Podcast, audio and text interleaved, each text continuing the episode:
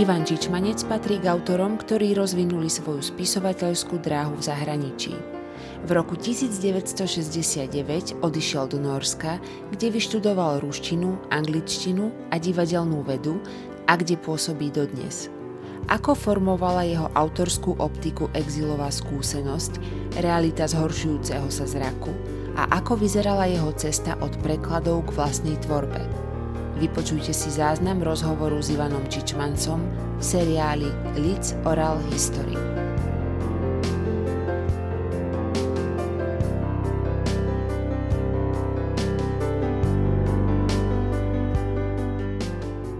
Je to určitý paradox, ale fakticky je to pravda, že ako dôchodca e, a ako viac menej slepec, ktorý má ale samozrejme k dispozícii technické možnosti, bez nich by som bol stratený, tak naozaj mám viac času, viacej sústredenia. A tu by som povedal ešte jednu vec, že fakticky táto e, očná choroba ma naučila sústredeniu. Ja som ináč ne, mal pomerne dobrú schopnosť sústredenia aj predtým, ale, ale táto e, očná choroba ma aj prinútila e, sústredovať sa lepšie, aby som sa treba spamätal, čo si kam položím a, aby som nepremeškal nejaké dôležité e, prekážky nejaké dôležité signály z okolia, tak e, aj táto schopnosť e, sústredenia, táto zosilnená schopnosť sústredenia mi pomohla.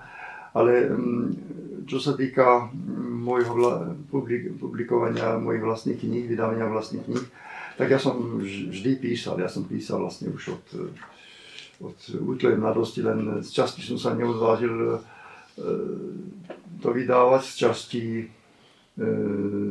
ešte kým som bol e, na Slovensku alebo v Československu, tak mi moji kamaráti, čo čítali moje poviedky, hovorili, toto ti tu nikdy nevydajú, to sú príliš kontroverzné, politi- politicky kontroverzné veci, aj keď ja som nepí- nepísal o politike, ale e, moje videnie sveta bolo asi veľmi, priveľmi e, skeptické, niekedy až e, pesimistické, tragické alebo absurdistické. Ale keď v tých 60 rokoch tu bolo relatívne bola relatívna sloboda, tak e, ja som sa nepokúšal, nepokúšal v tom čase vydať ani časopisecký. Potom prišli do toho jazykové problémy, mne teda trvalo pár rokov, keď som sa naučil obstojne po norsky. E, no a potom prišla, sa dostavila ku mne taká vlna, keď som priam so, so zúfaním pozoroval, ako málo je slovenská kultúra známa vo svete a aby som rád povedal, ako málo ju aj ja poznám, ja som naozaj začal až, až v exile systematicky študovať slovenskú e, literatúru, a nielen literatúru, ale kultúru všeobecne. A našiel som tam veľa, veľa nielen vecí, ktoré sú mne duchovne blízkych, ale aj ktoré, ktoré majú vysokú úroveň, o ktorej, ktorú mnohí moji krajania si neuvedomujú. Tak som začal teda, v tom som ja videl určitú určité poslanie, respektíve určitý impuls e, a zároveň určitú dobrú príležitosť e, pracovať literárne. Ale aby som, aby som bol presný, zo začiatku ja som začal publikovať v norských časopisoch a novinách koncom 70. rokov a najprv to vôbec nebolo o slovenských veciach, najprv to bolo e, o všeobecných veciach, o svetovej literatúre, o kultúre, písal som recenzie kníh, čo vyšli v Norsku, E, tom, to som sa skrátka dal e, dohromady s, jedne, s jednými známymi novinami, Morgenblade, e, ktoré, ktorým sa páčili niektoré moje články, tak ma tam angažovali na spoluprácu. Potom som spolupracoval ale aj s inými časopismi. A až potom niekedy, ja, tak začiatkom 80 rokov som začal pracovať na slovenských veciach. No a tomu som sa venoval teda dosť intenzívne v, tej, v, tom, v, tom, v tom čase.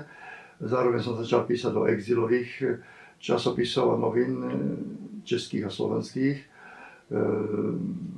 spolupracoval som napríklad s Minichovským časopisom Obrys, to bol veľmi dobrý, podľa mňa kultúrny časopis, vychádzal 4 krát do, týždň, do mesiaca, no prepačte, do roka. Do roka. Vydal, vydával to Daniel Stroš, je veľmi rozhľadený a tolerantný český aj on bol aj básnik, aj novinár, myslím, že ešte žije, e, ale už som sa s ním dávno nebol, nebol, som s ním nebol v kontakte. No a, a ja som fakticky, jedno, jeden z mojich e, motívov bolo fakticky predstaviť predstavovať tú slovenskú kultúru aj voči Čechom, lebo, lebo ja som teda k Čechom vždy mal blízko, aj mám a zistil som, že tí naozaj už nevedia nič o tej slovenskej, čo ma prekvapilo o tej slovenskej kultúre. Takže tam som založil viac menej spolu s tým Danielom Strošom stále rubriku Pohľad na Slovensko, kde som písal o slovenskej, predovšetkým aktuálnej, ale sem tam aj som robil aj výlety do staršej, staršej e, slovenskej kultúry.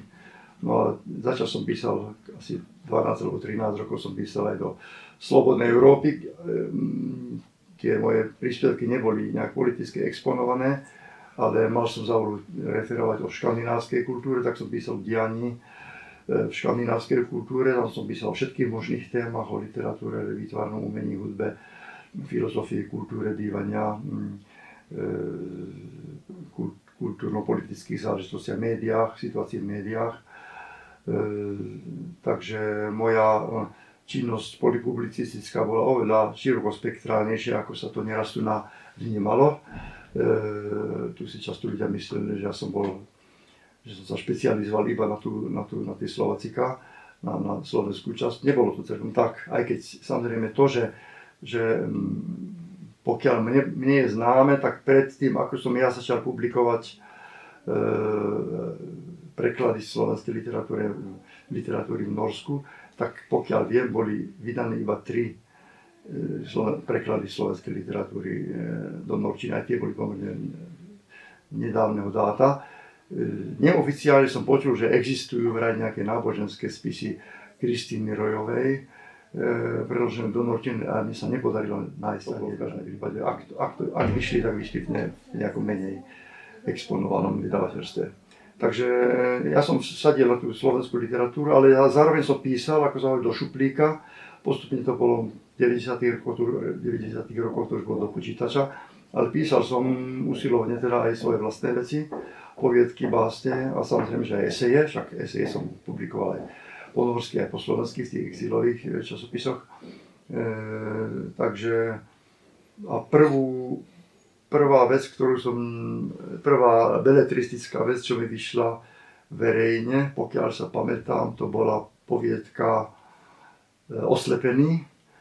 Vyšla po norsky, aj, aj bola napísaná pôvodne po norsky. Vyšla v antológii, e, ktorá sa volala Tucet sťahovavých vtákov. E, jedno vydavateľstvo sa rozhodlo vydať e, antológiu e, poviedok autorov cudzieho pôvodu žijúcich v Norsku, tak tam som bol jeden z nich. A tak tá, tá poviedka, to vyšlo v roku 1990. E, väčšina recenzentov ju, ju vyzdvihovala ako jednu z najlepších. Tak som si myslel, teraz mám dvere otvorené a, a hneď som sa spýtal toho istého vydavateľa, či, e, či mi vydal zbierku poviedok. On, dobre, tak pošli tam rukopis, pokúsime sa na to pokúsime sa o to. Tak som dal rukopis a on povedal, toto sú dobré poviedky, ale mám, mám taký pocit, že sú príliš experimentálne, že by si to našlo málo čitateľov. E, nemáš niečo takého populárnejšieho? Ja hovorím, ja neviem, tuším písať, tak, e, ale pokúsim sa, tak som chvíľu rozmýšľal a potom som to zdal. Tak som skúsil iné vydavateľstva a tam som dostal oveľa ne- negatívnejšie odpovede. Tak som sa toho vzdal, tak som si povedal, tak nebudem viac pokúšať sa písať v Norsku. A potom som ešte písal esie a publicistické veci v norských časopisoch. E, po čase som potom pokúsil sa niekoľkokrát vydať veci na Slovensku, aj básne, aj poviedky. Niektorých vydavateľstv som nedostal nejakú odpoveď, niektorých som vydal, som dostal odpoveď, že, že už majú program na niekoľko, plán na niekoľko rokov opred, že, že, že nepríjmajú nové rukopisy, tak takisto som sa toho vzdal. Až keď e, Milan Richter, môj dobrý, dobrý priateľ, založil vlastné vydateľstvo Milanium, e, my máme vzájomnú dôveru voči sebe, e, tak hneď, hneď zareagoval pozitívne. Ja som dal tri alternatívy, čo som mal rozpísané veci a on si vybral ako prvú, prvú, prvú alternatívu zbierku E, ja to nazývam meditácie. E, sú to, z časti má to podobu modlitieb, z časti ako básni v próze a je to inšpirované gnostickým, nábo- gnostickým kresťanstvom. ktoré ma fascinovalo ako smer. Nie, že by som sa s tým nejak osobne na 100% identifikoval, ale tým, že prehralo historickú vojnu s ortodoxným kresťanstvom a, a, a kladlo dôraz na osobný zážitok, osobnú skúsenosť in, e, e, jednotlivca, nie natoľko na církevné dogmy, tak mu to fascinovali a skúšal, skúsil som napísať tieto modlitby, ktoré som ja premenoval na meditácie, lebo ja mám dosť blízko aj k indickým náboženstvám, buddhizmu a hinduizmu, tak som to nazval meditácie. Tak to mi vyšlo ako prvé v roku 2005 e, a potom to už išlo pomerne rýchlo, až som bol sám prekvapený z toho, aj, aj čo týka môjho vlastného e, výkonu, aj, aj, aj dobrej vôle vydavateľov. Sice potom bola, bola pár rokov pauza, z rozličných dôvodov, z časti som ju zavinil ja, časti skrátka boli, boli určité technické prekážky, ale už rukopis bol na svete mm, a boli to, hej, druhá knižka poviedok, vzdychy a údery. To boli tiež poviedky, ktoré, ktoré už boli napísané. Ja som ich iba potom cizeloval, trošku e, opracovával. Tie vyšli v roku 2011, hej. E, potom rok na to vyšli mi eseje Kerkešar o disonancii vo vydavateľstve Kaligram a tohto roku mi vyšli e, básne Fialová hudba e, tiež u Milana Richtera v vydavateľstve Milanium. To boli viac menej zobraté básne z obdobia 1985 až 2012.